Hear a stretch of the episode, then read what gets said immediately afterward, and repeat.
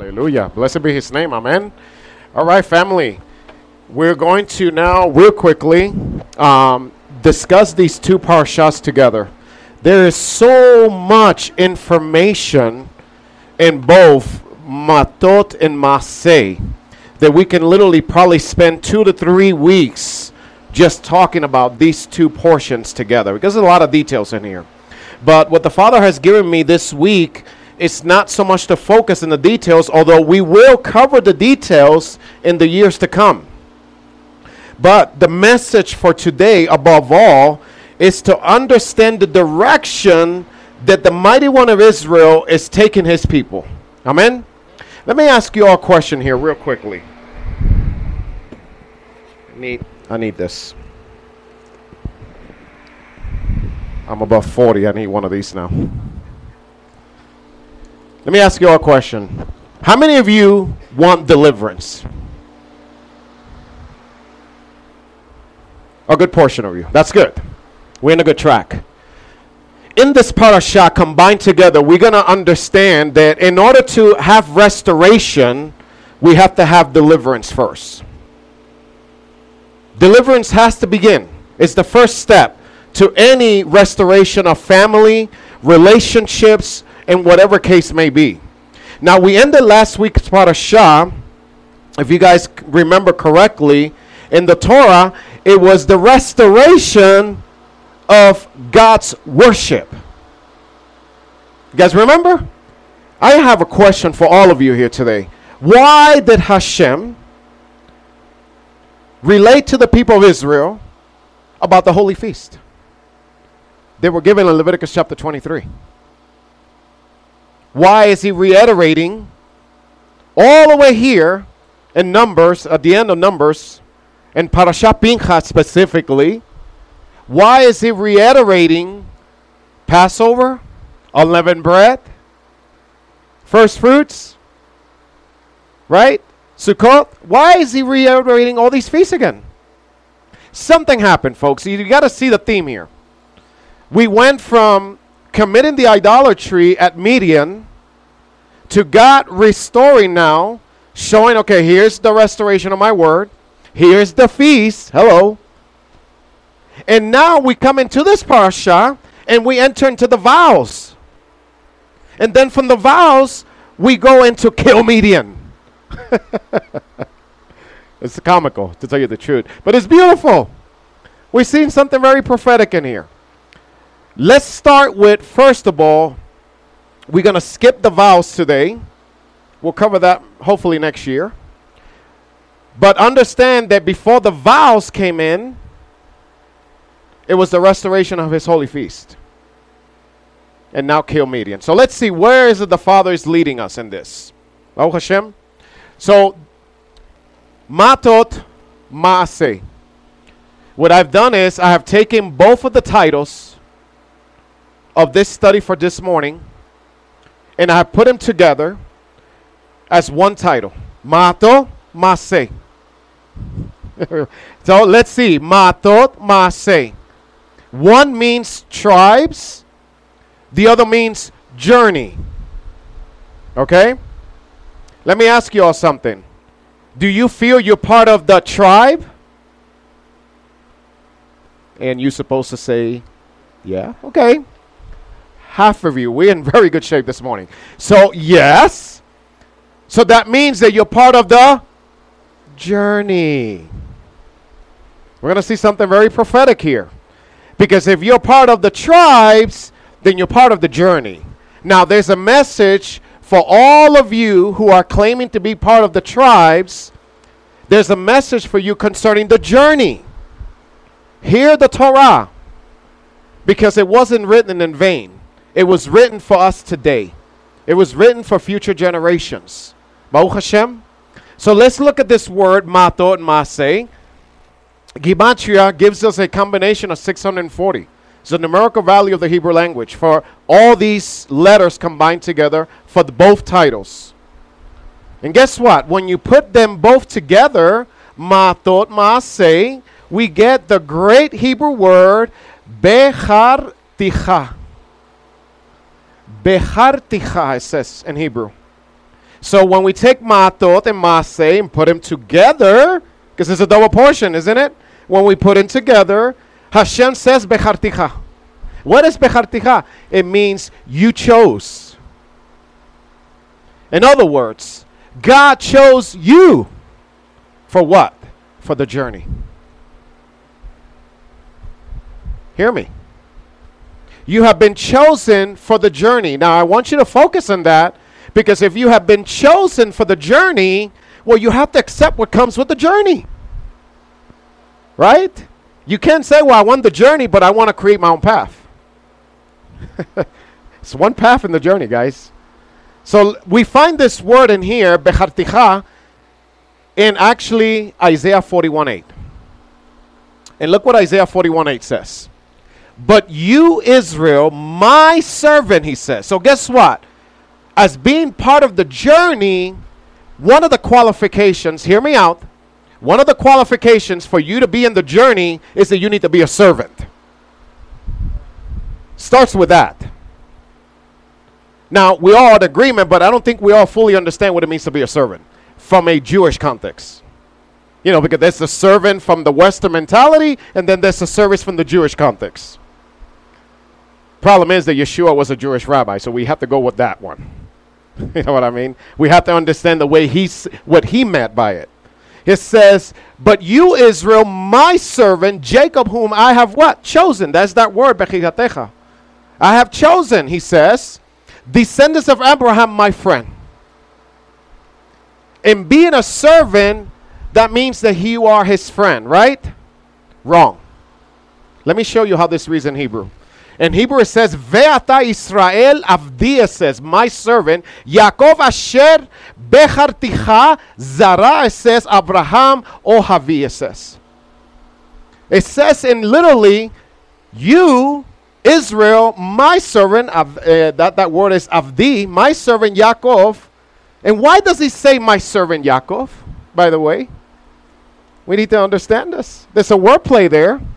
Because Jacob is known as a supplanter, the one who's always in the back.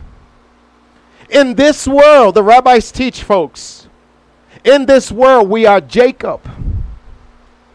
In the world to come, we will become Israel. Because what is Israel? One who reigns as a prince. One of the definitions. But in this world, we are Jacob. We're not always in the head, most often we're the tail in this kingdom. That's why he always uses a wordplay with Jacob and Israel. Even though they are the same person, it's a different position. See, we're not Israel yet today as a position. As a position, we're Jacob.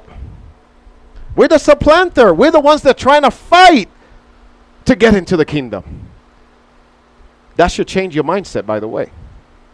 So look. So it says, Avdi Yaakov Asher. Then it says, Becharticha Zera Avraham Ohavi. What it means in here, what he's saying, uh, I chose you, the seed, Zara Avraham of Abraham, but it doesn't say friend. What is the Hebrew word for friend? Chaver. But it doesn't say Chaver in there. It says Ohavi. My love to be exact. It's not my friend, my love. That's huge. Because he's saying, if you are my servant, you are my love. That's more personal than just a friend. You are truly my love. How many of you want to be the Father's love? Okay, we have to learn how to be a of the his servant first. And well, how do we how do we become a servant? Well, welcome to the journey. Now we're getting into the parsha. This is the parsha Ma Matot Maseh. Let's get into it now. Now we're gonna find out what we're gonna glean from the parsha Matot. Because parsha Matot, there's so many things, but the Father has led me to focus on one thing specifically and one in Maseh. With this understanding that both of them means I chose or you chose and it refers to Isaiah 48 talking about a servant. With that said, let's feed off of that now. Let's see where the Father is leading with this. So in Parashat Matot, we learn one of the things we learn is this. Numbers chapter 31 13 says, Moses and Eleazar, the priests, and all the leaders of the congregation went out to meet them outside the camp. Moses was angry with the officers of the army and the captains of thousands and the captains of hundreds who had come from service in the war. So let me just real quickly. Last week they they did the restoration of the word, right? Then the parasha starts with the vows. When you make a vow, right? Can I ask you something? Did you all made a vow to God? In more ways than others. Because when you partook of Passover, you made a vow. I don't know if you kind of quite understand that. Passover is a vow covenant meal. So you made a vow. Now, in this vow comes the war of Midian. Why did the Torah put the war of Midian right there? Because, I mean, this happened way back with Pinchas. So why are we talking about it now? See, the father is going to elaborate the war with Midian now. So what happens? They go to war with Midian. Question is, why did they go to war with Midian? Because of the idolatry that Midian committed, or rather seduce Israel into committing, right? So now this is where it's picking up, to give you an idea. And Moses said to them, Have you spared all the women?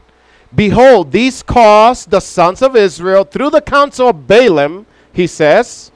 Let me put it in here so like that I don't have to keep looking at the screen. And it'll be easier for me to do this. So he says, These caused the sons of Israel through the counsel of Balaam to trespass against the Lord in the matter of Peor. So the plague was among the congregation of the Lord. I highlighted in there the counsel of Balaam because Moses was angry with the people or the captains because they spare the very thing that caused them to sin. See, folks, when we're reading the Tanakh, you really have to have a broad, you have to have a prism in mind. Because it's not just tunnel vision, it's a prism.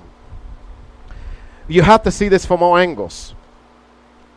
What he's saying in here is that you have gotten rid of all the enemies, but you have kept essentially the high places. I want to talk a little bit about that. They spare the very thing that caused them to commit sin. What is the Father teaching us? Folks, you're supposed to destroy all those things that have caused you to sin. If you're coming into this walk and you holding on to the very things that cause you to sin, folks, you're setting yourself up for failure. How did Moses feel about this? Think about it. Wasn't very happy with it. So it says that these were the ones that caused them, the sons of Israel, through the counsel of Balaam. Let's look at that word counsel Balaam. Why is it important? Because according to Revelation, Balaam is still around. Where's Balaam? Where is Balaam? It's a good question. I never heard of an organization that says, Welcome to the congregation of Balaam. Never, never heard it, never seen it out there advertised, never seen a big sign, the Church of Balaam. Welcome all. So, where is Balaam today? Well, before we can do that, let's see how it is read. In Hebrew, it says, Bit var Bilam, it says. Bit var Bilam. In other words, what is Bitvar Bilam? Well, we know Bilam, right? Balaam. But when it says the counsel, it is literally Bitvar. So I'm going to share that word. What is the word Bitvar? Well, it carries the root word of davar, which means word, right? But when you add the bait before the resh, kind of changes it a little bit. Even though it's rooted in that, changes the meaning. What is the meaning of bidvar? It means in words of, or in someone's opinions, or according to. So when he says the counsel Balaam, it's talking about the opinion of Balaam, or rather, according to the words of Balaam. So, How does that relate to us today? Well, let me share something with you first of all. I want to, before we get ahead of ourselves in here, we're going to see this through the context of, again, the Jewish roots. How is it that the sages of Israel understood this in ancient times, ancient, ancient, ancient Judaism? Let's see in here. In Hizkuni, Numbers 31, it says this. When it says the counsel Balaam, it literally means to break faith with God through Balaam's counsel. To break faith with God through the counsel or the opinion of somebody else. Are you getting this? How do you break faith with God? Well, we all have, haven't we? I'm going to share a little bit more on this. And how do you break faith? How do you adhere to the counsel of Balaam? Because you see, the problem is that it's still alive. Look, it, he says in here, he had taught these women how to lead the Israelite into grievous sin. In other words, the counsel of Balaam, it's something that you teach. You are literally learning from Balaam how to break faith with God. Does that make sense? Some of you are smiling. That's good. I'm not saying the word, you will. You put it in your mind. So let's see how this plays out because in Revelation chapter 2, 14, look what it says. But I have a few things against you because you have there some who hold to the teaching of who? Balaam so if you are not a New Testament reader, and you and you read in the New Testament only, and you come across this passage, where will you find the teachings of Balaam? Where in the New Testament does it tell you the teachings of Balaam? Because here's the problem. Who's speaking in here? Yeshua. Your salvation. The Messiah. He is saying, I have an issue with you. Because you got those who are teaching the, the, the, the teachings of Balaam. Okay, let me scratch my head. Where do I find it? Oh, you see, you're forced to go back. You have to go back to this parasha. It's almost as the New Testament is taking you back to the Torah to understand it. So look what it says. Who hold to the teaching of Balaam, who kept teaching Balak to put a stumbling block before the son of Israel, to eat things sacrificed to idols, and to commit acts of immorality. Baruch Hashem. So, how does the counsel of Balaam and how is the counsel of Balaam being delivered today? The same way it was delivered back then, folks. Let's take a look. Let's see here. Bitvar Bilam, and that is the council Balaam, right? Put together, Gematria, gives us 350, right? Now remember, it says in Revelation that he has an issue with those who are teaching the doctrine of Balaam. Right? So we have to open our ears because if it's really, really something that is upsetting our Messiah, we really need to open our ears. Hazan in Hebrew. Open our ears to hear what he has to say. Look, Bitvar Bilam gives us a Gematria value of 350. 350 gives us Sofrei in Hebrew. What is the word sofre in Hebrew? It means scribes, books, or writer. It's from the Hebrew word sefer. Sefer is a book. But Sephorim is the ones who actually write the book. So let's see this. How is the counsel Balaam being delivered today? This is what I'm going to submit to you. Let's see here. Jeremiah 8, 8, and 9 because the doctrine of Balaam combined together gives us the gematria value of a scribe. Look what the Torah says, or the Tanakh. How can you say we are wise and the law of the Lord is with us? How many people say we are wise because God's law is with us? Oh, there's plenty of them, right? Look what it says. But behold, look what he says. The lying pen of the scribe has made it into a lie. That's the word soferim. In other words, God's word says this, but the commentary says the opposite. That's the doctrine of Balaam. Look, the wise men are put to shame. They are dismayed and caught. Behold, they have rejected the word of the Lord. And what kind of wisdom do they have? Interesting enough. Now, what is the context in here in Jeremiah? Well, Christianity didn't exist back then. So it's not talking about Christians. Buddhism didn't exist at this point, so it's not talking about the Buddhists. Islam didn't exist at this time, so it's not talking about Islam. But there's one religion that existed at this time, and that was Judaism. And who is Jeremiah addressing? What is the context in the book of Jeremiah? He's addressing the Jews. He is saying the lying pen of the scribe is actually putting a lie in there. It's being twisted, it's being manipulated. But is Judaism the only one that's guilty of this, family? Look, the lying pen. Christianity with the commentaries and the laws of the churches. Do you know that every church has an organization, a somewhat of a Beit of leaders that dictate to the members what is sin and what is not, according to their according to their rules and governing. For some of you who've been in the churches for many many years, you know that I'm not lying. How about modern Judaism today? Yes, the commentaries the same way, the laws of the rabbis, no different. They put commentaries in there. we talk about commentaries in there, they are contrary to what the word says. This is another form of the teaching of Balaam.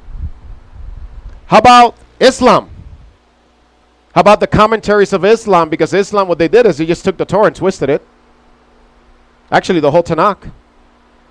So what do they do? They commentaries in the laws of Islamic Center.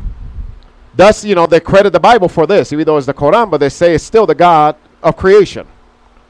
So what are we looking in here, folks? The doctrine of Balaam is being delivered in different different ways. And what is the idea? The idea is to get you to stumble from walking in the truth. You read me. So look. Luke 10, 25 through 26. Look what the Messiah said in here. It's beautiful. He says in Luke 25, and a lawyer stood up, and by the way, that word for a lawyer and there literally means a Torah scholar. These were like people who were extremely knowledgeable in the Torah. Okay? So a lawyer stood up and put into the test, put who to the test? Your Messiah. Saying, Teacher, what should I do to inherit eternal life? And what was the answer of the Messiah? He said to him, What is written in the law. And how does it read to you? Notice what he said? Okay, what does it say and how do you interpret it? That's what he's saying to him. How does it read? What is written? But how, what does it say to you, essentially? This is the problem that we have in folks. See, we read, but then we take the reading and we interpret it to our own understanding. Mark 7, 7 through 9, look what it says. But in vain they do worship me, teachings as doctrines the, the precepts of men. Neglecting the commandment of God, you hold to the tradition of men. I will submit to you today, folks, that Christianity is no different. Christianity, all of Christianity is tradition, by the way. All of it. All of it's oral law, by the way. All of it is oral law. There's not a one single thing in Christianity that's actually written law. All of it is oral tradition. It's the issue. Because according to their oral tradition, the Sabbath is done away with. Sunday is the new day. Okay. What does it say? What does it mean to you? Last time I checked, Saturday, Saturday, Sunday, Sunday. I don't see how we can interpret that. Oh, misinterpret that. But yet we do it. We still do it. So the, the doctrine of Balaam is meant to get you off track completely.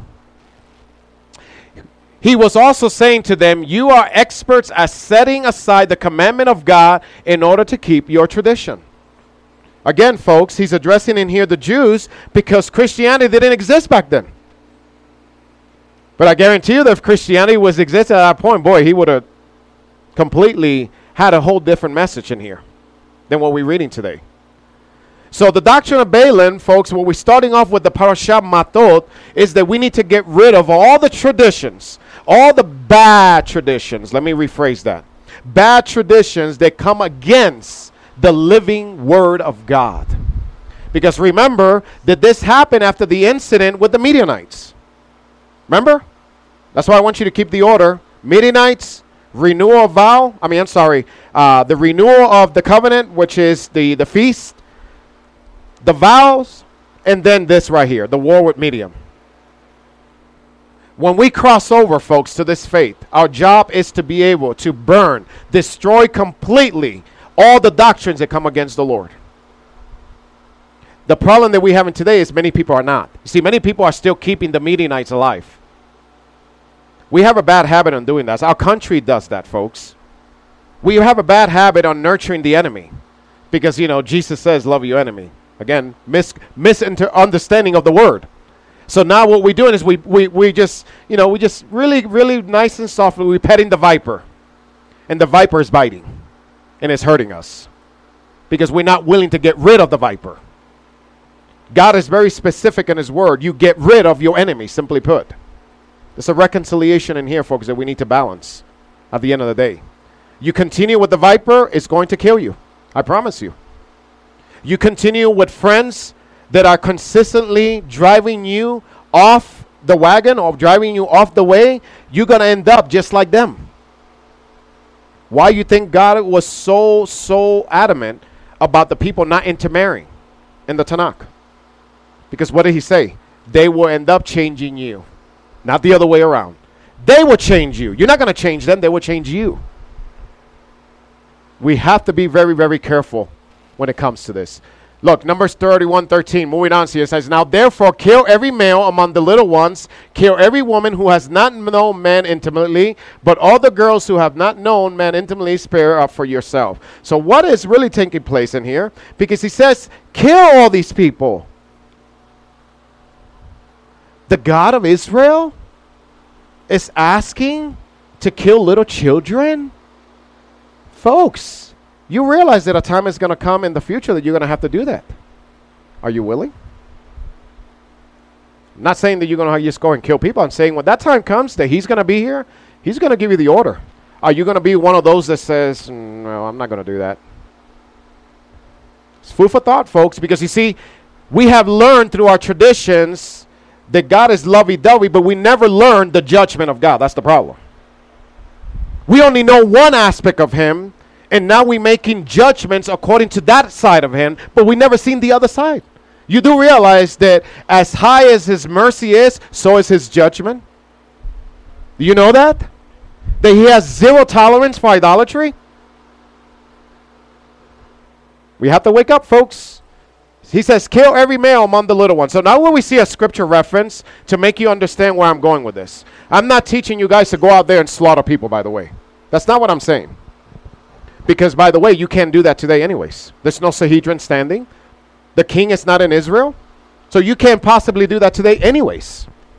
So don't come out of here saying, Richard said to go ahead and kill little children that are not part of the Torah. It's not my message. I'm saying kill the idolatry in your life Kill the people who are causing you to sin, meaning get rid of them. Let me show you how. Here's another example. 2 Kings chapter 10, 28. That's why I love the history of Israel. By the way, I submit to you guys, don't just read the Torah, read the history of Israel. Because in there you're going to see a lot and how how do we walk out this Torah? What does it mean? The Torah by itself is incomplete. You need the rest of the Tanakh and the New Testament to get the full story. Look what it says in here. Thus Jehu eradicated Baal out of Israel, it says. This is the time where Jezebel and Ahab were ruling, right? This is after Elijah had literally scorned the 450 uh, prophets of Baal. Now Jezebel is going after the prophet, which is Elijah, right? And what happens in here is this is later on in history. We see now that Jehu is a man who stands up and wants to get rid of all the Baal worship. Right? Woohoo! Powerful. But here's the problem, folks. Here's the food for us today. Because when we come into this walk, we like, yeah, I'm ready to conquer the world. I'm ready to destroy everything. But do we? Look, look what Jehu did. So it says that he eradicated Baal out of Israel. However, as for the sins of Jeroboam, he says, the son of Nebat, which he made Israel sin, from these Jehu did not depart, it says. Even the golden calves that were at Bethel and that were at Dan. What is it really saying in here? Because it's saying that he got rid of Baal worship, but yet then it says that he kept the golden calves in the north. I'm going to submit to you that what Jehu did is that he got rid of the unmasked Baal. What do you mean by the unmasked Baal? There's a such thing as a unmasked Baal and a masked Baal. Let me give you an example. Halloween and Christmas. One is masked, the other one is unmasked. One is very, very vividly wrong, the other one comes as an angel of light. You getting this? He got rid of the actual Baal worship, but he allowed the mixed worship to continue. This is the problem, folks.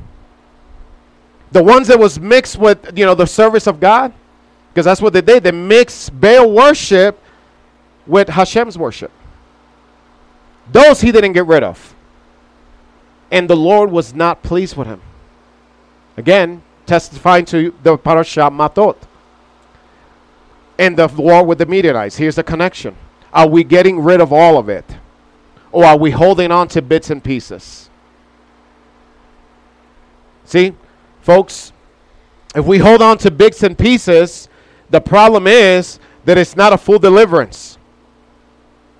And if it's not a full deliverance, how can you be free? You can only be free when you fully deliver, folks. And the only way you're going to be fully delivered is if you consume, and I mean all of it. Oh, but this is the one that I used to love. All of it needs to die. Your zeal for God needs to be above everything, folks. If the zeal God is not there, you're going to continue to hold on to the Baals. You're going to continue to hold on to the counsel of Balaam, mixed worship. And what does mixed worship bring? Confusion. What's happening in the body of Messiah today? Confusion. Well, somebody's doing it this way, somebody's doing it that way. Uh, we got now even Christmas trees in synagogues. Ooh, why not? Why not? Sure. Let's go ahead and slaughter him, and at the same time, we just go ahead and do Passover with that. Because we continue to open the door and we're not getting rid of the Baals. We have to get rid of all of it if we want a pure worship. How many of you want a pure worship? Okay? Pure worship means you got to get rid of the old, folks, even if it hurts. Even if it hurts. Amen? So now continuing on in here, after the battle, Gad and Reuben went to Moses and said, Hey, we have a lot of cattle. This land where look looks really good for us. Why don't we, you know, kind of like stay here? This is kind of like what's happening now. So now, now here's the trouble with the journey. Notice the, the different difficulties with the journey. The journey is full of difficulties. Now in the journey, we have some who want to settle. And what, what happens in here, folks? Look, Moses accused them of doing the same thing their fathers did, disheartening the people. By the way, that word for disheartening the people, look what it means to frustrate the people, to contend with them, to restrain their heart. Folks, there's so much of that happening today. Because you see, many of us are wanting to settle. God says the promise is in Israel. The the the the heritage, the Torah, our new family, everything is over there. And what are we saying? We're staying here. You know what, God? We want to stay here because, you know, this grass looks really, really green. And what's happening is we're not pursuing anymore. Look what happens in here. The people and not willing to fight for the promise. In other words, the people uh, were restraining or disheartening with the people. They committed to the fight, but asked if they can return to this land. So now we see that here's uh, let's throw a little curveball. Well, they decided that they're going to fight for the people to conquer the land, right? Was that still deemed as good? Well, for Moses it was. Look, let's continue on in here. Be careful for what you ask for, you might just get it. Be careful what you're asking for, you just might get it. But it doesn't necessarily mean that it's good. You know, an answer prayer is not always a good thing, by the way. I will submit to you. Be careful. Use wisdom, guys. God answered lots of prayers, and it was a means of delivering the people to their own delusion. We have to cross check our hearts to make sure that our prayers are actually in line up with His will and not our will. Because if you continue crying out to Him for your will, He's going to hand you over right to your will. Yes, God, answer me. Yeah, you're doomed, dude. Look, be careful what you ask for, even if you might even uh, ask for, you just might get it, even if it's not what Hashem wants for you. They settle for something less than the promise. What was the promise? They all Israel will go into the promised land, right? This is where he said you go into a land where it's already harvested for you. You don't have to toilet. You know, the Sabbath rest, guys. It's a, a hint of the Sabbath rest because they didn't have to do anything but maintain it. That's it. Everything. Houses were built for them. Everything was done. That was a prophetic picture of when Yeshua comes back in the millennium kingdom. But they didn't want that. They want the promise now. How many of us do that, folks? See, we want our little Garden of Eden now. And we stop in the journey. How is it that we stop in the journey? How many of you know that you're supposed to be a ger in this world? Do you know what a ger is? A ger is a traveler. In actuality, a gur in ancient time was a man on a camel. If you know anything about the ancient Middle East traditions, these are the Bedouins who travel in camels, and they may settle a day or two here, a month here, two here, but they're always traveling. They don't they don't settle roots, is what I'm saying.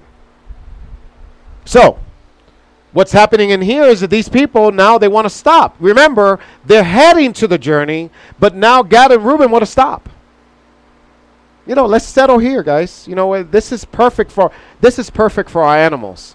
Can I ask you a question? Don't you think that God knew that they had a lot of animals? You know what I mean? Seriously? Look. They were looking with their natural eyes instead of what they were promised. We are very guilty of that today. We look with the natural eye, not what God has promised. See, God has promised some amazing things that are written in His Word, right? Does it look like it when you look out there? Not really. It's actually looking pretty darn ugly out there. We don't see hints of God's kingdom. We can even feel it for the most part. Okay? We're looking with our natural eyes. That's why. We need to be careful. So they settle for something less than the promise. And many of us in this movement are doing that. We're settling for less. How do we settle for less than the promise? When we forsake God's kingdom in order to make money, for one. You know, that job that pays very well, but you have to forsake Sabbath in order to keep your $350,000 home and your nice, beautiful car. You are forsaking the promise for something here today. You see how that works? We have to be firm. We have to keep our eyes fixed in the eternal promises that He has for us, family. You know that your life in here is only but a vapor. We have to remember that. 2 Corinthians 5 7 says, For we walk by faith, not by sight. Our faith, our walk needs to be, what does it say? For we walk. This is the journey. We walk by faith. We don't see it. I don't see the promised land. I don't see the New Jerusalem. Were you there when Yeshua got crucified? None of you were there. Is it real? How do we know it's real? We walk by faith, not by eyesight, folks. Amen. I wanted to share this piece of information just to show you something. Because Moses approved of it. He said, okay, well, if you do this, then you'll be good. You can come back. But how did God see it? See, that was Moses. Look, look what happens in here. The cities of God conquer are not named in again in the Torah, by the way. Look, most of the cities Reuben conquer are not named when they are mentioned as places of idol worship or places that were taken back by the enemies, by the way. There it is. So much for the promise, right? But they settle for that. And look, they got conquered later on in history. Food for thought. So we're going to conclude now with Ma'asei. That aspect of, of Matot, which is the journeys, we're understanding that God is telling us to renew ourselves with Him, to abstain from the idolatry and everything. The message is very consistent in the themes of journeys as well. Look, Numbers 33 51 says, Speak to the sons of Israel and say to them, When you cross over the Jordan into the land of Canaan, then you shall drive out all the inhabitants of the land from before you, and destroy all their figure stones, and destroy all their molten images, and demolish all their high places. When do we do this? When you cross over into the land, he says. That hasn't happened yet. We're talking about when all Israel comes into the land, not just parts of Israel. So, can we go ahead today and destroy the figure stones out there, especially, you know, when coming the season here soon, you're going to start seeing idols everywhere in town? Do we have the right to go there and slam it? No. He says, when you conquer the land and you cross over, you are to do these things. Again, folks, read before we act. Again, zeal with no wisdom can be dangerous. He is saying specifically when you are to do this. But it's interesting that he's saying to do it, though. The concept of destroying the figurines, the, the idols, and all these things is something that is very consistent in God's word. And you shall take possession of the land and live in it, for I have given the land to you to possess. You shall inherit the land by lot according to your families. Okay, this is something that has not been fulfilled because all the tribes need to be there for their allotment.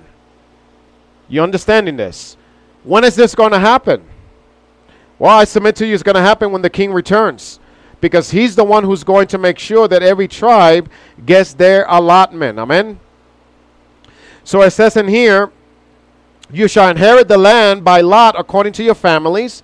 The larger you shall give more inheritance, and to the smaller you shall give less inheritance. Wherever the lot, uh, lot falls to anyone, that shall be his. You shall inherit according to the tribe of your fathers. But if you do not, now listen to what he says. But if you do not drive out the inhabitants of the land from before you, then it shall come about that those whom you let remain, they will be become like pricks in your eyes and like thorns in your sides. I will submit to you right there, folks, that you are reading a fulfilled prophecy. Israel, unfortunately, never got rid of, of the inhabitants of the land. And now, who are they surrounded by? The very enemies that God says, get rid of them. It's a consistent message. You continue petting the viper, it's going to strike at you, folks. You know that in Judaism there's a such thing, guys, as bad chesed? You know what bad chesed is? Bad grace. See, we're coming from a system of religion that taught us, and we're coming into the Torah, but we're keeping that mind. We're still keeping that train of thought. No, there's a such thing as bad grace. If you go to the uh, to the um, to the pub and you continue to give that drunkard more liquor because oh, I feel sorry for him, you're doing a great disservice to him. It's bad grace. Same thing with your enemies. He's saying, get rid of them. Stop keeping them in your life. If you got that weight in your life, folks, get rid of it. What's the purpose? What are they doing for you? Get rid of them. Simply put, if they're causing you to stumble, get rid of them. Look, if you don't, it says they will become as pricks in your eyes and as thorn in your sides, and they will trouble you in the land which you live, he says. Right? Isn't that happening today? And then the worst thing is this. Look what he says. And as I plan to do to them, I will do to who? To you. Who's speaking? The God that we call merciful, by the way. I'm not mocking, I'm just saying he is merciful. Because you see, his mercy is telling you, get rid of it. You don't want to get rid of it. Okay, you don't want to get rid of it, then I'll just keep them there, no problem. But when they attack you, don't turn around and cry out to me. See? This is the this is the cyclical thing through men's history. God says, remove him. We like, but why? We have to we have to share grace, you know, how are we gonna minister to them? You know, that's that whole Christian thinking, guys. A lot of that, a lot of that, a lot of that. We need to understand God through His Word. So let's look at this become as pricks in your eyes and as thorns in your sides. We highlighted in here the word. It says be enechem. That is the word for eyes. Be enechem. And then it says velitzninim. Velitzninim. That is the word velitzninim. It means a thorn or a prick, literally. a thorn or a prick. But why did I wanted to present that word? Because one of the greatest commentators has some food to share with us as to what's that mean by saying that they're pricks or they're going to be a prick on your side, on your eye rather. One of the greatest commentators is Rashi. Rashi says this the lexicographers explain it in the sense of a hedge of thorns, essentially. So, it says in here, um, seninim is another form of senim, so that the meaning here is they will become as something which hedges you in. Listen to this. This is really awesome. Because when we read it in the Bible, it just means, okay, a prick in my eye. Ow, ow, ow, ow, ow. But it's more than to that. That's, uh, again, this is an idiom. Now we need to uncover the idiom. And I promise you, you're not going to get the idiom in, in a Christian commentary. Here's the idiom. He says, it will become as something which hedges you in, enclosing and imprison you in order that none can go forth and come in. Hear me out. He's saying because you're keeping the enemies, the enemies are going to enclose you in essentially where there's no escape now. But it gets better. Let me share a little bit more on this so we can we can see. And Tur HaAroch says this as pins in your eyes and as thorns in your sides. Look what he says. They will be as thorns in your eyes that prick you and make you blind, as a result of which you will constantly be misled. Hello. You become blind now. In other words, they are literally carrying you in with these thorns to the point that now you become blind to see the truth. Look what he continues to want to say in here. It says that your eyes that prick you and you will become blind as a result of which you will constantly be misled. So, look what he says that you will not be able to learn from your past mistakes. Look, and will learn, now here's the big one, and will learn to copy the evil ways of these pagans, he says. The thorn is essentially you're going to now assimilate with them, and you're going to be so in, assimilated with them that you're not going to be able to find a way out. wow. That takes it to me to a whole different level, bro. Look, as a result of which they will harass you in your own country because of your being disloyal to me. I will expel you from the Holy Land. Ultimately, the land will become Judarim, which means devoid from any Jews. Is that become true? Absolutely. This is the thing that we need to understand, folks. Is that the thorns means that you're going to learn from them, you're going to assimilate with them, and you're not going to be able to see the truth. Has that happened? Look at history. Look at our history. See, this is what I love about the Word of God because through the Word of God, He's teaching us so much.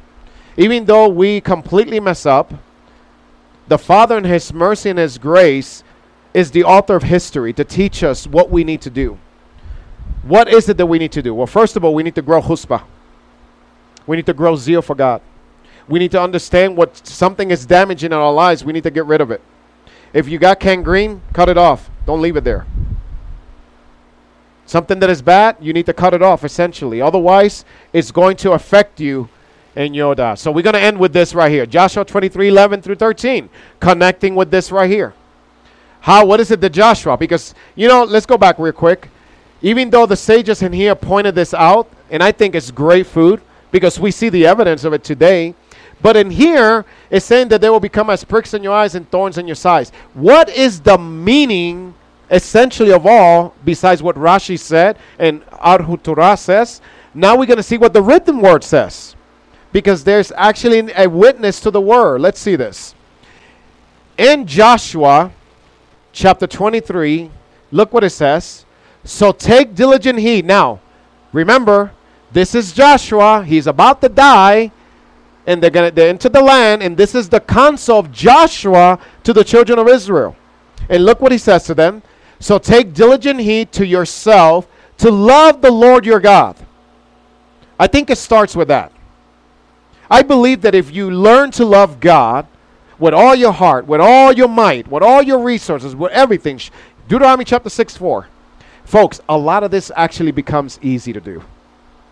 It's only hard when the love of God is not there.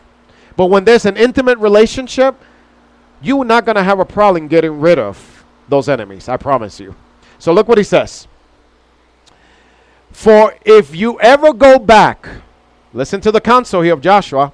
For if you ever go back and cling to the rest of these nations, these which remain among you, and intermarry with them, so that you associate with them, and they with you, know with certainty that the Lord your God will not continue to drive these nations out from before you, but they will become a what? A snare and a trap to you, and a whip on your sides, and thorns in your eyes. Isn't that what we just read in the Torah? That he's saying to them, if you don't get rid of them, they're going to be thrown your eyes. Like, but what is the fulfillment of that? What did he say in here? If you continue to associate with them, and you, if you intermarry with them, if you become one with them, guess what? This is what's going to happen. There's your answer, folks. The written word is giving us the answer of what this parashah is talking about the pricks in your eyes. It says in here, and a whip on your sides and thorns in your eyes until you perish from off this good land which the Lord your God has given you. So there is the answer, folks.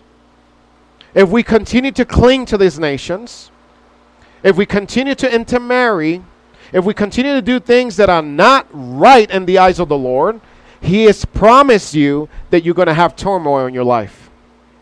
However, He has also promised you victory if there's always an if. If you follow his word wholeheartedly. Amen. And that is our Torah portion for today. And as we always do when we end the book, what do we end the book with? Hazak, Hazak, Veni Hazek, right? So all together, Hazak, Hazak, Veni Hazek. Be strong, be strong, and may you be strengthened. Next week, we start the book of Deuteronomy, folks. Lots of excitement in the book of Deuteronomy. I'm very excited to actually teach it. It's going to be really, really awesome. And, uh, well, be prepared for that. Baruch Hashem.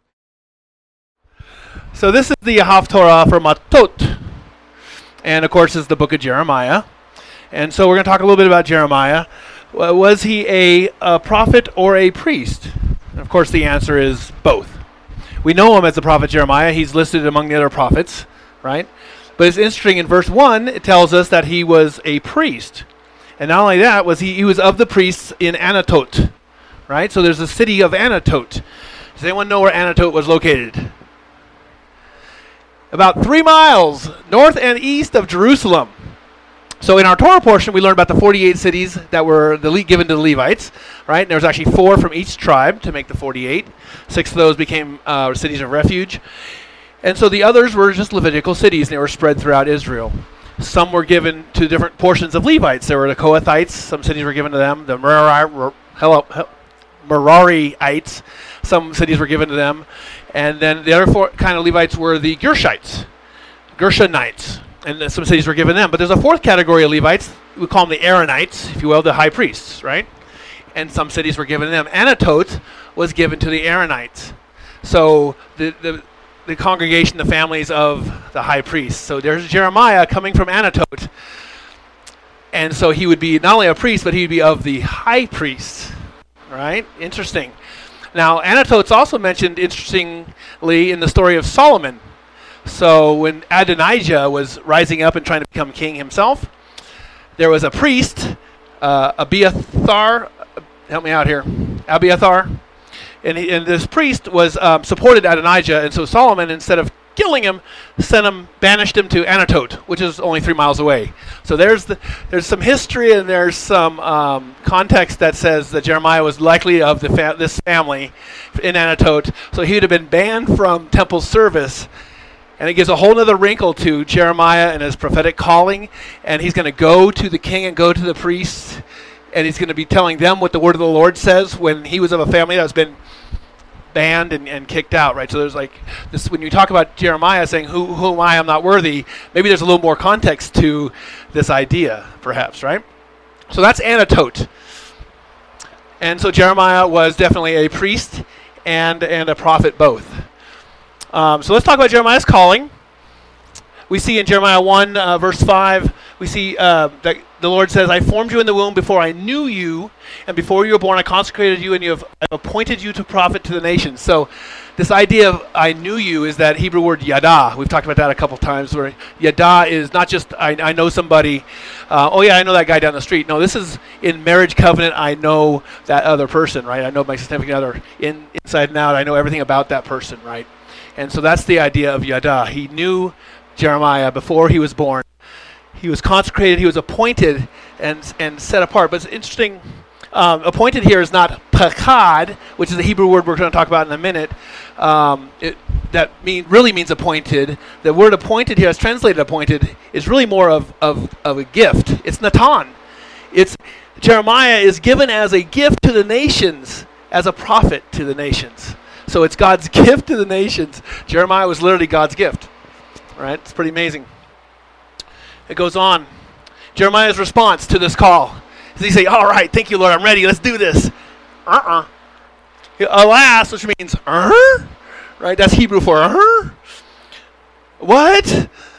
What, God? What do you mean? Behold, I do not know how to speak, and because I am a youth, does that sound familiar? Kind of hints of Moses, right? Ah, I can. I don't know how to talk. I don't know how to talk. And, and uh, him saying I'm a youth, he may have been young, but he may have been old 30 or even 40. We don't necessarily really know. But the point of the being a youth is there's people in the temple who've been there a lot longer and have been studying a lot longer than I have. And you want me to go tell them? Right? Remember our backstory of his, of his history, of his family. So that's his response. It's God's response to Jeremiah. Don't say I am young because everywhere I send you, that's the that's the shalach, that's the apostle sending the you shall go, and whatever I command you, you shall speak. You're going to say my words. Do not be afraid of them, for I am with you, and I will deliver you. So love what Hashem's doing with Jeremiah here. He just said, I'm, I can't talk. I'm too young. He's got excuses.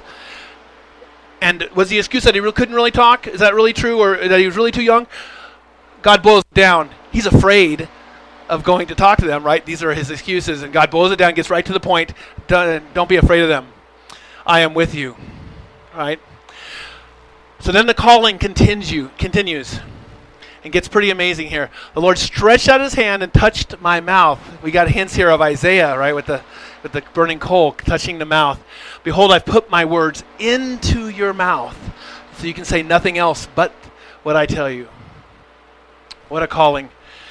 And then it continues, verse 10. This is where we get to this idea of appointed you this day over the nations, over the kingdoms. This appointed, the English translation appointed, is the word pakad, which we first see as being um, God visiting Sarah when she was barren, right?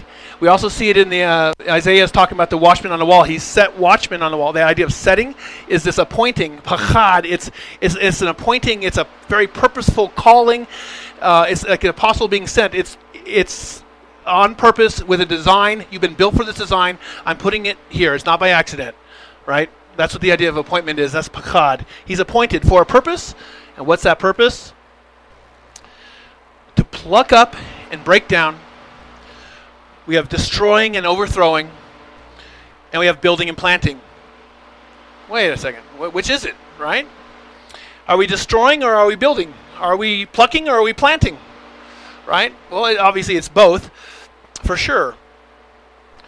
Maybe it's a creative destruction, right? So there's a, there's a, a, concept here of there's things that need to be brought down, brought low, removed, and we talked about that this morning. That need to be brought out, removed. The idols need to be removed before the uh, Torah society can be planted, right? Before uh, God's ways can be planted. And the reason they have to be plucked up and brought down is because they already have chosen not to follow in God's ways. So jumping forward in Jeremiah, this theme carries forward. In Jeremiah 31, this is that section that talks about the new covenant being in the hearts of men. Behold, the days are coming, declares Jehovah, when I will sow the house of Israel and the house of Judah with the seed of man and the seed of a beast. And here we have, I have watched over them to pluck up, to break down, to overthrow, and to destroy, and to bring disaster. And so I will watch over them to build and to plant. And this, this uh, prophecy has came true in Israel's um, being sent into exile, right? And then also brought back in 1948, we have Israel becoming a nation yet again. And it's also very prophetic of, of the end times where we'll be brought back, right? The, the building and the planting will be, will be happening. And this idea of planting is amazing. It's not just uh, throwing the seeds out there. It literally means to fasten, to fix. Like you're planting, it, it's stationary, right? When you plant a tree and it starts growing, it ain't moving again, right? Because it's not. You can't just knock it over easy. It, it's planted. It's fixed in place. All right, let's go back. Back to Jeremiah 1. In verses 11 and 12, we're still talking about his calling. God says to Jeremiah, What do you see? So instead of just telling Jeremiah, he's asking him to participate. Tell me what you see. And he says, I see a rod of an almond tree. And you're getting hints here, right, of, of Aaron and his almond rod budding. And so there's this idea of, of, of authority and appointment that comes with the almond, the almond branch budding. And it goes on. Oh, so the word almond tree here, is, this is so interesting. It's shaked, right? Almond tree is the word shaked. Now watch this. The verse continues. You have seen well, Jeremiah. I always wonder what happened if Jeremiah didn't see well, but I guess we don't have to worry about that.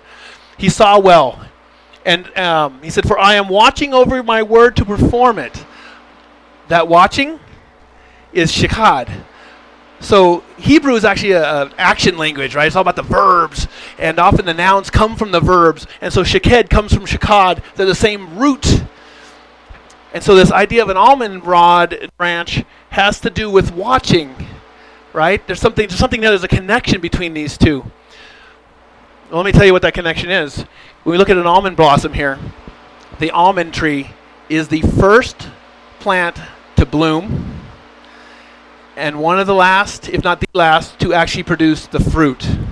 So we have the almond tree wait, waiting and watching for the very first moment, is the freeze too early, too late? It's, it's watching, it's on the lookout to bring forth those blossoms, right? And then it's waiting and watching again for the proper moment to bring forth its fruit. It's patient, it's faithful, right? So we have this idea of the almond tree, shaked, being a watchful plant, and the idea of watching shakad with the association with the almond branch being uh, God's authority for, for Aaron and here for Jeremiah, right? And so the idea of watching has to do with faithfulness, right? It has to do with knowing the times and the seasons. It has to do with understanding what God wants to do and waiting for that to happen with patience. Jumping back forward into the, the new prophecy here, uh, the new covenant prophecy in Jeremiah 31, back to that same verse, we have the word watched again. He's going to watch over them to pluck up and break it, and he's going to watch over them to build and to plant. Now, with that knowledge of what watching really is, right? He's watching, he's faithful to pluck up and to break them down. Why is that? Because they were they were serving their idols. They were not serving him completely. They were mixing their worship. And so that all has to be broken away, right? All has to be torn out. And he's going to be faithful to build and to plant yet again. We we see this in in our earth earth in uh, our gardens. You got to pull out the weeds, you got to pluck them up, you got to root them out so you can plant the good plants, the, the garden plants that you want to plant. We see this in in literal Israel was sent into uh, dispersion, right? And they're going to be brought back. And we see this spiritually. As Richard was talking about this morning, we are, you know, got, supposed to get rid of the idols that are in our in our lives, are the prideful in our heart. We have to pluck that out. We have to break that down. And if we're not going to do it willingly, God will do it. And and He's also faithful to watch, to rebuild, to build us back up and to plant us yet again, right? So it's, it's for now and it's also for the prophecy uh, for the future. So in conclusion, we see that Yahweh is, He is faithful, right? He is, He's faithful to His promises. I'm sorry. Faithful to his promises, faithful to his word, faithful to his instructions that come with blessings and cursing.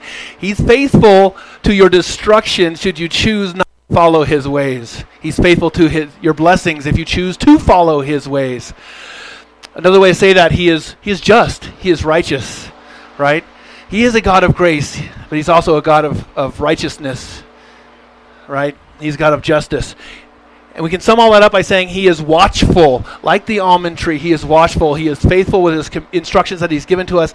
He's faithful to see his prophecies come to completion, and he's faithful till the end, until the Olam Haba. We are also called to be faithful. We are called to be righteous and be seeking His righteousness, seeking to follow His instructions, all of His instructions, not just the ones we like and, and ignore the ones we don't like. We are, faith, we are called to be righteous to follow his instructions and we are called to be watchful watchful of the seasons and what's going on in our world today watchful of, of the prophecies that are yet to be fulfilled and when, when they be fulfilled and what, what's needed for that to happen mindful of the times and seasons that are around us and upon us. So, I, my prayer for you today is that we are indeed faithful and just and watchful. Hallelujah. You know, one of the things I've noticed through the last probably three teachings that I've, I've brought to y'all is this theme that God has been saying that we need to stop doing the things that are against Him and that we need to actually choose His ways and not the ways of the world. Richard brought this up this morning about hanging on to some of the things of the world. Well, James here, Yaakov, however you want to look at it, but he he brings us out pretty pretty plainly. That's what I like about him is that he's very uh, very blunt and there's not much misunderstanding what he's saying. And there's some things about James that I didn't know, and one of the things I keep telling y'all is that if you really want to learn Scripture, look at it, read it, and study it as if you were going to teach it to somebody else. Because you'll see things that you don't normally see when you're just reading it. Unless you have that mindset that you're trying to find those nuggets, find those hidden jewels that are in the Word, and they're everywhere. You'll find that your whole outlook on when you read Scripture will change. I, uh, you know, I've told you all I've been in, was in the uh, the Baptist church for over 45 years, and it's funny because in my Bible, I made lots of notes, and I sat in churches uh, like Chuck Swindoll and listened after Charles Stanley and some of these big guys. And you know what? The things I wrote down in my Bible that they said, I can't find. It's not in there. What the, what they said that that scripture meant, not even close. So the danger of hanging on to the world and the world's views, even about what the word says, is very dangerous. And this is what God has been kind of showing me through these teachings is that with all the things that are going on in our world right now, hanging on to the world's ways and their philosophies and their opinions may not be the the best thing for us to do. So I'm I'm feeling kind of this urgency that we learn what we're being taught that these things here are are for life and death because you're going to choose one or the other.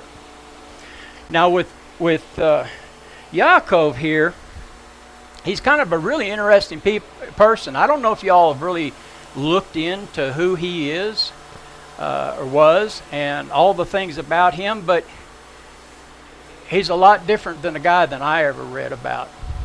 So, James, the half brother of Yeshua, can you say peer pressure? I mean, can you imagine what it would have been like? try to go play hide and seek with this guy, and and the Ruach tells tells him right where you're at. I mean, kind of a downer, right? And you go to do something nice for somebody, and your big brother comes along and turns all the water jugs into wine. It's kind of hard to beat, you know. But he lived with him and and learned from him, and I think he's one of one of the greatest of the apostles. I really do, just because of the way he is. And probably that comes from having to be the little brother. I know that feeling. I was one of those. Okay, James was a chief rabbi in the Messianic church there in Jerusalem. Big leader. Okay, this is not a position you just get because you were Yeshua's, you know, half brother. This guy is that good, and he was the head of the church. They went to him for understanding. You remember that, uh, where Paul had to go to Jerusalem? when they were having disputes and stuff, they went and asked. They asked James, "What do you think?" He was the chief. Uh, he was the chief halakhic judge and authority of the Torah. He was a respected Sadiq, which means he was, you know, he's a righteous man. So there's a, there's a lot more to James than what I think than what we've we've actually seen from our teachings in the world. All of James' teachings are based on messianic Jewish views of the Torah, just like Paul did. Some say that Paul was the greatest and did all these good things.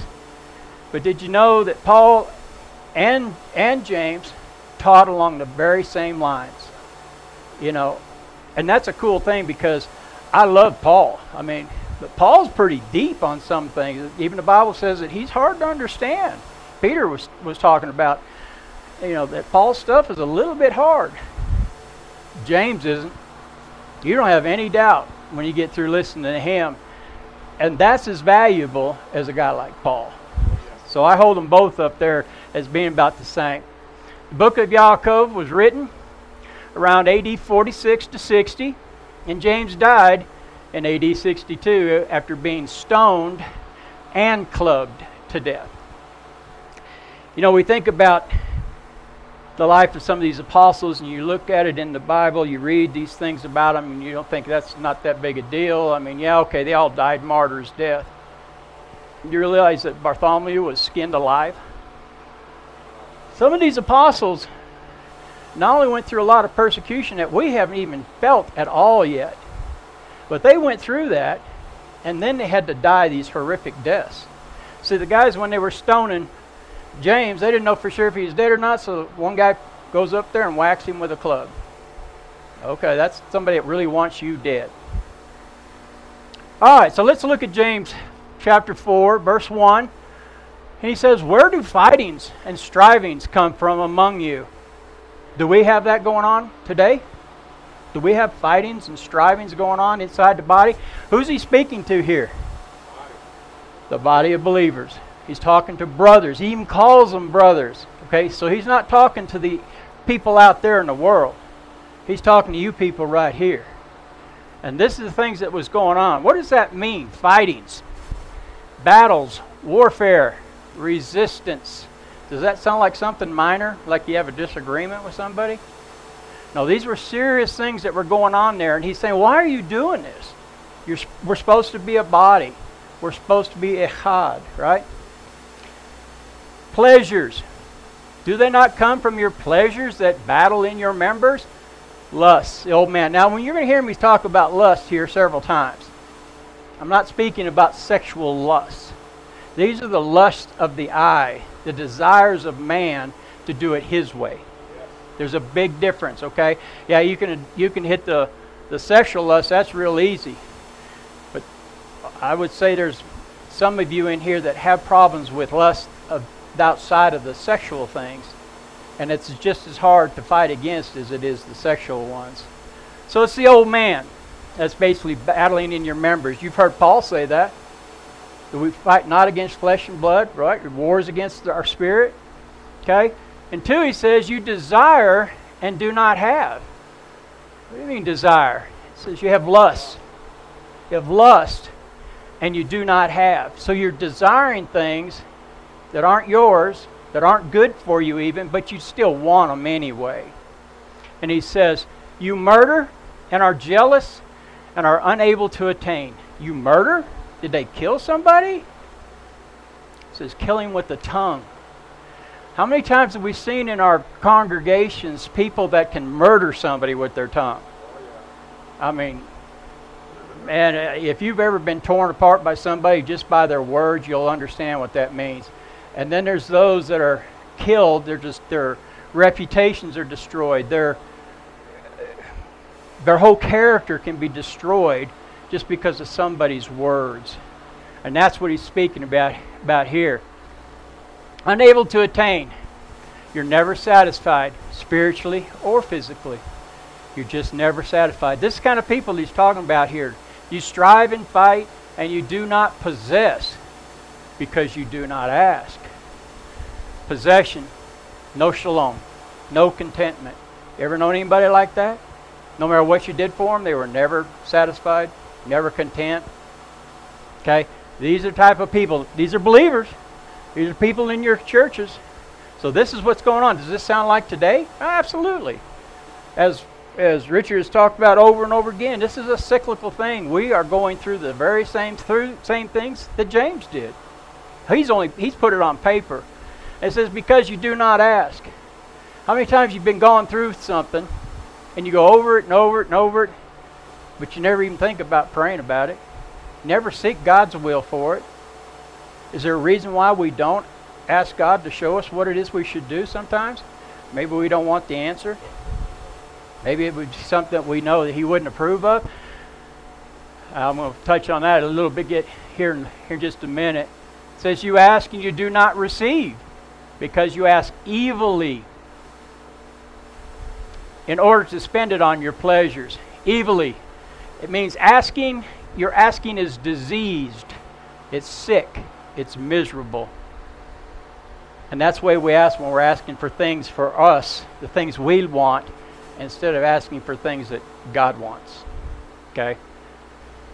Pleasures, lust, selfish gain. You see that term lust just keeps popping up there. That's one of the biggest problems that we have in the body is wanting something that doesn't belong to us or wanting something that's not his will for us. There's some some that have a lot. There's some that are spiritually giants above us. Have we tried to seek out the right ways of doing that? Do our prayers align with his will first? Richard touched on this in the in the Parsha to begin with. We're talking about his will. Do we want his will in our life? Do we ask for His will in our life? Because I'll submit to you that a lot of times we don't ask because we don't really want to hear that answer either. Because He might be saying, change that job. He might be saying, you don't need that person in your life anymore. He might be saying, change that church. You need to be someplace else. And if you don't want to hear that, you're not going to pray for His will. And people today, I think this is one of the biggest problems I see in the messianic movement is we want and we say we want God's will, but we really don't because it really might mean sacrifice. It might mean putting away the things of this world that you're still hanging on to for security and actually letting go and letting God do it. Do it His way instead of your own. John, uh, 1 John 5.14 says, This is the confidence we have in His presence if we ask anything that accords with His will, He hears us. You see the difference when we're asking for things for our will? We're asking for things that we want compared to asking what He wants. You know, some I've heard people say, "Well, I pray all the time and my prayer is just bouncing off the ceiling." Well, maybe you're praying about the wrong things. Maybe you're praying for your will instead of God's will. Is He going to deliver? No. He's not in that business. His ways are His ways. And He says, He will hear you if you're praying for His will. You unfaithful wives, don't you know that loving the world is hating God? See, it's these women. It's always the women. Unfaithful. Is that what he's talking about here? Unfaithful wives, adulterous, evil minded, the bride of Yeshua. That's all of us. We are the bride. And that's who he's talking about, your unfaithfulness. He says, Do you know, know that the loving the world is hating God? What is hating God? It's an active hostility toward God. Now, how can you be a believer and a follower if you have active hostility toward God? It means your priorities are way off. Is he not? Are you not being blessed? Are you not receiving answers to your prayers? Maybe it's because you're an unfaithful wife and you actually are hating God. Because hating God is not a it's not a little thing. Hating God means you're not you're not doing Torah when you know you should. It means you're choosing your way instead of His way. That's hating God. That's being at enmity with God. Can you be? That don't work very good, people. Outside the camp, Whoever chooses to be friends makes himself God's enemy. It means you're outside the camp. Because he's not going to bless you, he's not going to have you in positions of being blessed when you're his enemy. I mean, nobody would do that, right? You got a guy down the street that hates your guts and does everything he can to make your life miserable. Okay, are you going to go and, you know, move in with him? Probably not.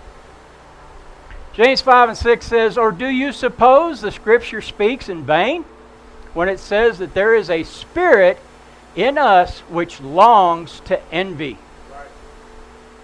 Let's look at that. The spirit. What is that spirit that's in us that longs to envy? That's the old man in you. That's the there's there's three voices going off in your head all the time. There's Satan, Hasatan speaking to you.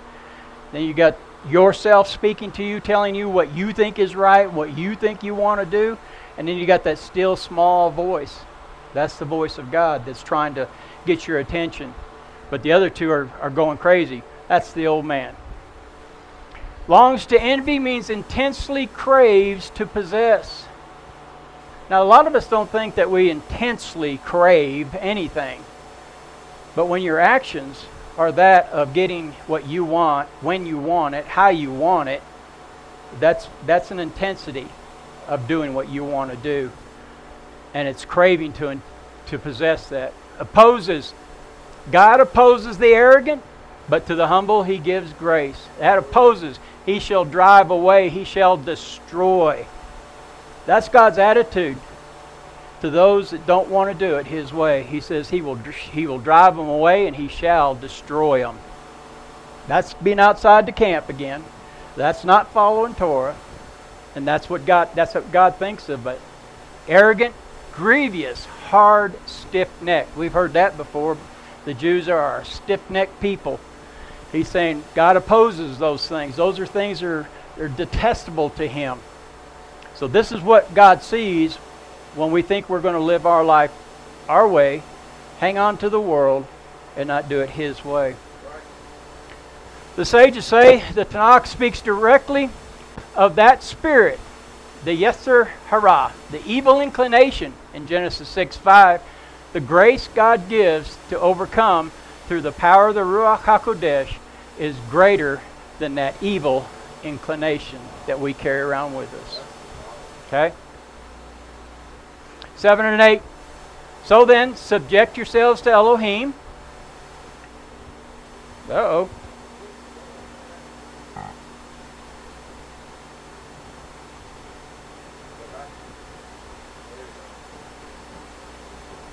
So then, subject yourselves to Elohim. Subjecting means reflexively obey. When you subject yourself to Elohim, that's your first First inclination. That's the first thing you want to do. Is you want to obey. When you subject yourself. Do we subject ourselves to God? Uh, is our first desire, is the first thing that comes to our mind when we're faced with a decision, is it to do what He says? Or is it to do what we like to do or what we want to do? What we've determined is the best thing. Look, let me go back. Moreover, take a stand against the adversary, and he will flee from you. So, what's that mean to take a stand? It says, Be as an oak tree. I thought that was pretty interesting. That's what it means when you take a stand for something. You're an immovable oak. You cannot be moved by the adversary because you're standing on the power of the Word, you're standing in God's will, His strength is behind you, and you will not be moved. And when it says he will flee, says your adversary will vanish.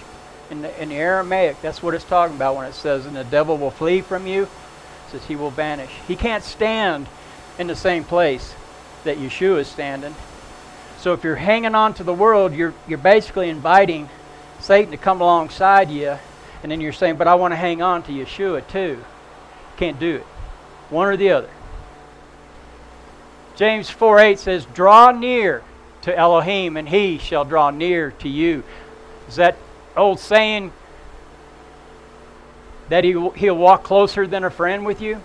Draw near, live his Torah, and walk in it, and he will walk with you closer than a friend. Now, we're going to go up to 411. We're going to conclude with this that the brothers, it says, brothers, stop speaking against each other. A lot of that goes on. What is that? That speaking against? It says speaking evil, destructive words. Let your words be words of encouragement, words of grace and mercy, not destructive words. Because remember, these are your body. These, this is the, the people that you belong to. It's like tearing down your own. If you have a close relationship with a, with a son or a daughter, you don't want to destroy that by talking hateful and hard and mean to that person. You want to be uplifting and kind to them.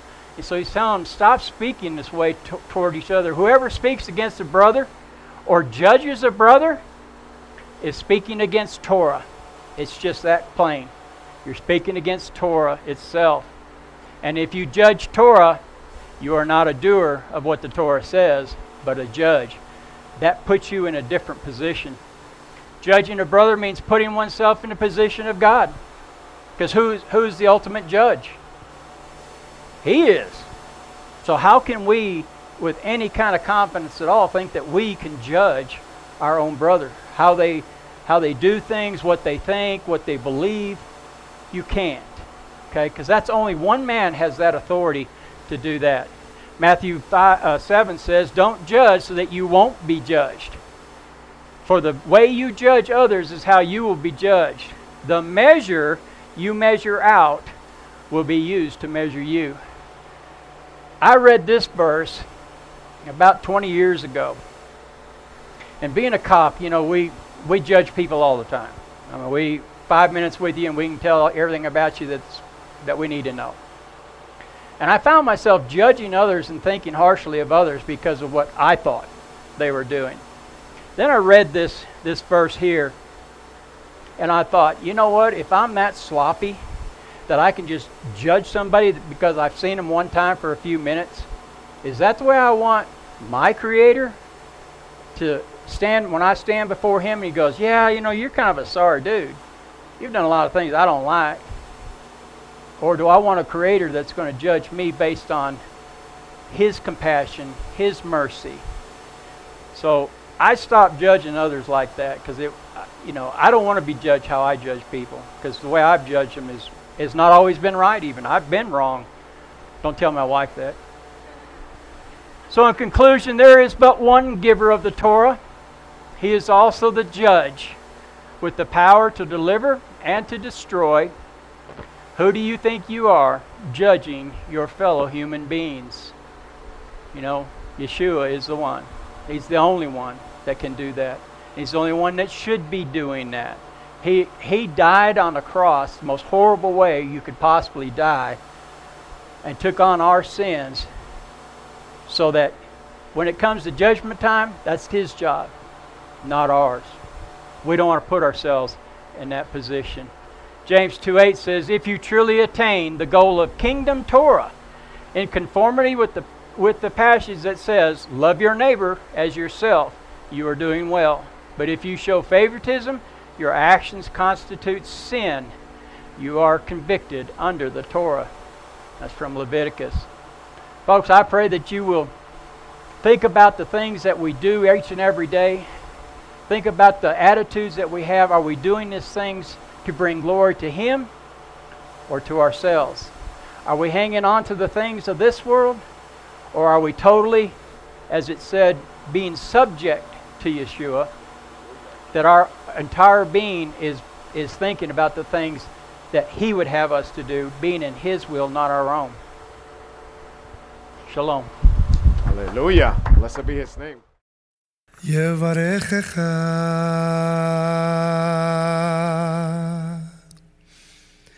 אדוני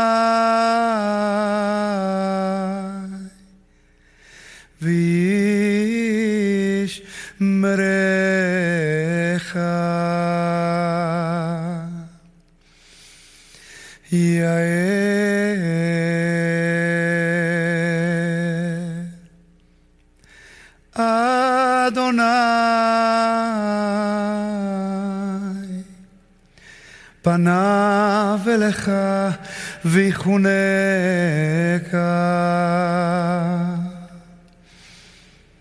יישא אדוני פניו אליך ויישם לך לך.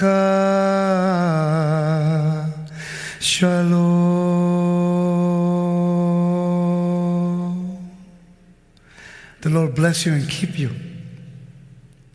The Lord make his face shine upon you and be gracious to you. The Lord lift up his countenance upon you and give you peace.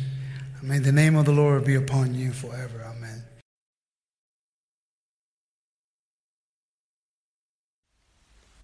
Thank you for being a part of our teaching. Be sure to visit our website at www.thefoundationoftheword.org for additional resources and to help us financially. It is our hope and desire that what we teach will help you in your walk with Hashem Elohim, that we bring more souls into his kingdom, and we pray this in the name of Yeshua, our Messiah. Amen.